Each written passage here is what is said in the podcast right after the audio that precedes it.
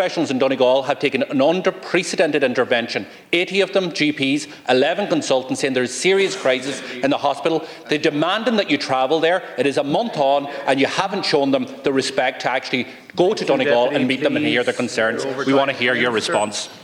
Mr. Donnelly fact checker in your contributions to this, Dáil. You said I refused to come in here. Minister Butler came in. Uh, and you said I refused to meet the GPs. In fact, Deputy, I wrote back to the GPs immediately, uh, and on the basis of their concerns and the urgency they raised, I said uh, on a Dáil sitting day uh, I could meet them here or we would do a VC. Uh, they declined that offer. Uh, the offer stands. my understanding is the issues raised are serious. Now, what we have done is immediately send an expert team into Letterkenny Hospital because we need to have an evidence based conversation.